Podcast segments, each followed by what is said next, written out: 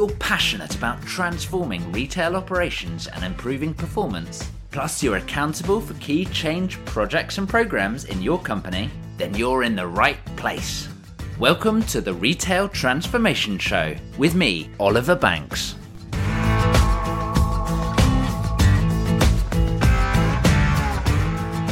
Hello there, and thank you for joining me on episode 2 of the Retail Transformation Show. Now, last time you may remember we kicked off this new podcast and set the scene, but you also may remember that I left a major question hanging there at the end, didn't I? The big elephant that I left in the room was who I am, Oliver Banks, and perhaps more importantly, why you should care that I'm here or why you should engage me in discussions about retail operations and the future of the industry. So that's what we'll talk about today. So let's jump straight on in. As Simon Sinek tells us, let's start with why. So, what is my why? Well, I love to make changes and improvements, or transformations, if you will, to breathe new life, to breathe new longevity into something. Whether that's a particular focus on a retail brand or retail operation, or even at home where I'm doing a major renovation. Now, in particular, I'm energized about partnering with others to help them achieve meaningful changes so that they can live a more fulfilling and rewarding and satisfying life. Together, we overcome the toughest challenges and we can look back at where we've come from. You know, you can see that journey, a journey that perhaps doesn't seem possible to do, and you can deliver changes that perhaps at times seem against all of the odds. I love that challenge and the sense of achievement when you get to your end zone, ultimately making a big impact on the world and leaving it in a better place, more fit for the future. So basically, I totally love change and improvement and to see what it means for others. Now, I do this by working with retail businesses side by side to focus on making meaningful change together, finding the best way to make transformation happen by using new techniques or really challenging the status quo for how the process of change happens. Now, you may have heard that quote. It's often uh, attributed to Albert Einstein, and it goes, If you always do what you've always done, you'll always get what you've always got. And it's also rumoured to be sort of Mark Twain or Henry Ford that once said that. So, what's my background? Originally, I'm actually an engineer, a mechanical engineer. I really wanted to understand how things work, and engineering really fitted that bill when I was when I was younger. Now, part of that engineering element was creating something new, as well as tweaking and optimizing something that's already there, really improving it. And I learned how to really understand the status quo, whether that's how a particular tangible thing from an engineering perspective is working, or what it needs to do from a requirements perspective, as well as adding data to support a direction and getting the buzz for eliminating errors and defects. Also, whilst I was originally in engineering, I started my Lean Six Sigma journey there, which is, again, something I'm really passionate about. First green belt and then black belt. One of the things that I really enjoyed about Lean Six Sigma and still do enjoy is thinking in a systems manner, logically understanding how different pieces fit together to form the whole. Now, I was in engineering, but I wanted to do something different. So I actually took a wider look at the marketplace for new opportunities. I wanted something fast paced, something more consumer facing. And you'll never guess. But retail fitted the bill. Surprise, surprise. Well, not really, actually. So it was time for me to transform and make a meaningful change. I joined the supply chain division for Tesco with an initial focus on replenishment and stock flow. Now, I, I think it was probably my first or second week and by that stage, I was I was working on a, a project around uh, stock accuracy, and i'd taught myself Visual Basic programming. I'll come back to that in a minute. to do some really big data collection for a 24 uh, 7 piece of analysis. So, yeah, I, I, I, taught myself Visual Basic programming, and you do probably need to know I'm a bit of a geek. Um, sometimes a lot of a geek, actually. So I was doing this uh, this stock accuracy project, and it was in, it was in store, and I could see the process of collecting it, and we were recording exactly what it was to come in.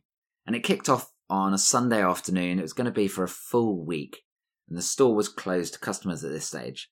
But I could start to see the data collection process going a little bit wrong. Not massively wrong, but I could see the signs and I needed to fix it. I could see it needed tweaking. I could see it needed improving. So Sunday afternoon, I was texting my wife then, a few hours later, saying I'm still alive and I'll be back home in a bit. And then a few hours later, it was still there.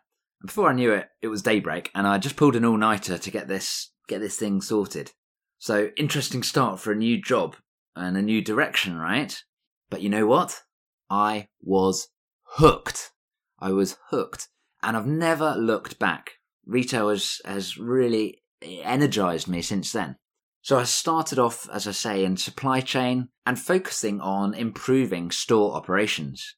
From there, I did various roles in Tesco, including program managing the development and improvement for store warehouses across the UK and stock flow there. That's covering about 3,000 stores, so really big scale. And then I joined the internal consulting function there, taking on high profile change programs within the business, including some really interesting pieces of work with multiple work streams and sub programs. I loved my time at Tesco, don't get me wrong, and I learnt so many good skills um, from the importance of actually delivering, overcoming challenges in, in myself and building building my confidence in what I wanted to do.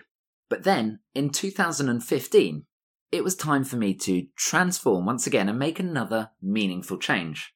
So I left Tesco and set up my own business, my own independent consulting business, OB & Co, and my aim is to work with large retail clients and brands to help them overcome the toughest retail challenges and work with their change initiatives or their change goals and help them achieve and deliver their strategies. Outside of work, as I hinted at earlier, I'm actually renovating our home. It's a hundred year old house and it's the second time I've I've taken on a major renovation project. So I do kind of like it. I'm pretty hands on with DIY I like to learn new skills myself and challenge myself to be able to make a remarkable home for my family. I'm married with two young kids, aged three and six, and they give me a lot of focus, a lot of perspective, and give me a lot of energy, although sometimes demand a lot of energy as well. So I've picked up a, a set of really key skills along the way. The engineering side has given me a really in depth technical, logical approach to understanding problems, understanding systems. And then from retail, I've learned about the importance of keeping it simple, the importance of delivering change in a pragmatic way, and of course, the importance of working in partnership with key stakeholders to get the job done. Now, I really enjoy retail because it's an industry that touches so many people. And it's not just the people that work in the business, or the people that shop there either. It's those people, of course, but also all the people around them. Retail is so meaningful for people that it's worth talking about with friends and with family. I find that enthusiasm, that, that passion within those people really quite infectious. And I want to be part of improving retail to help improve the lives of millions of people. I love the fact that it's fast paced. I love the fact that it's complicated and simple all at once. I know I've heard the phrase about retail that uh, about it, it's just putting beans on the shelf. Well, that's fine, but my guess is you're not working in a retail business where there's just one SKU and also that you don't have to do anything once you put it on the shelf.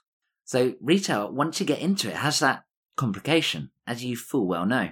So I do adore doing exactly what I do, helping people to achieve their goals and moving their business forward to get ready for the future. And that's for their shareholders, for colleagues, and ultimately, of course, their customers and the people all around that group. So that's a bit about me. I'd love to know if you have any questions. You can find me on LinkedIn, Oliver Banks, or fire me an email. My email is oliver.banks at obandco.uk. And you can find both that email and my LinkedIn uh, link in the show notes over at obandco.uk slash 002. Incidentally, I mentioned Simon Sinek earlier. And the original TED talk of his, Start With Why, is one of my favorite videos of all time. In fact, it, I think it's actually one of the most successful TED talks ever. So I will put a link to that in the show notes. I might even put the whole video in actually. So you can go there and find it at obandco.uk slash 002. Now, two big asks just before we wrap up today. Number one, please subscribe to make sure that you don't miss out on the next episode. And number two, please tell your colleagues about the Retail Transformation Show, particularly if they're in a place where they're in the retail industry, they're keen to make improvements and transformations to their retail operations. I'm sure they'll appreciate it, and I know I will too. So I thank you in advance for subscribing and telling your colleagues about the podcast. Join me next time where we'll start to dive into more of the tangibles about retail transformation. So I'll see you then.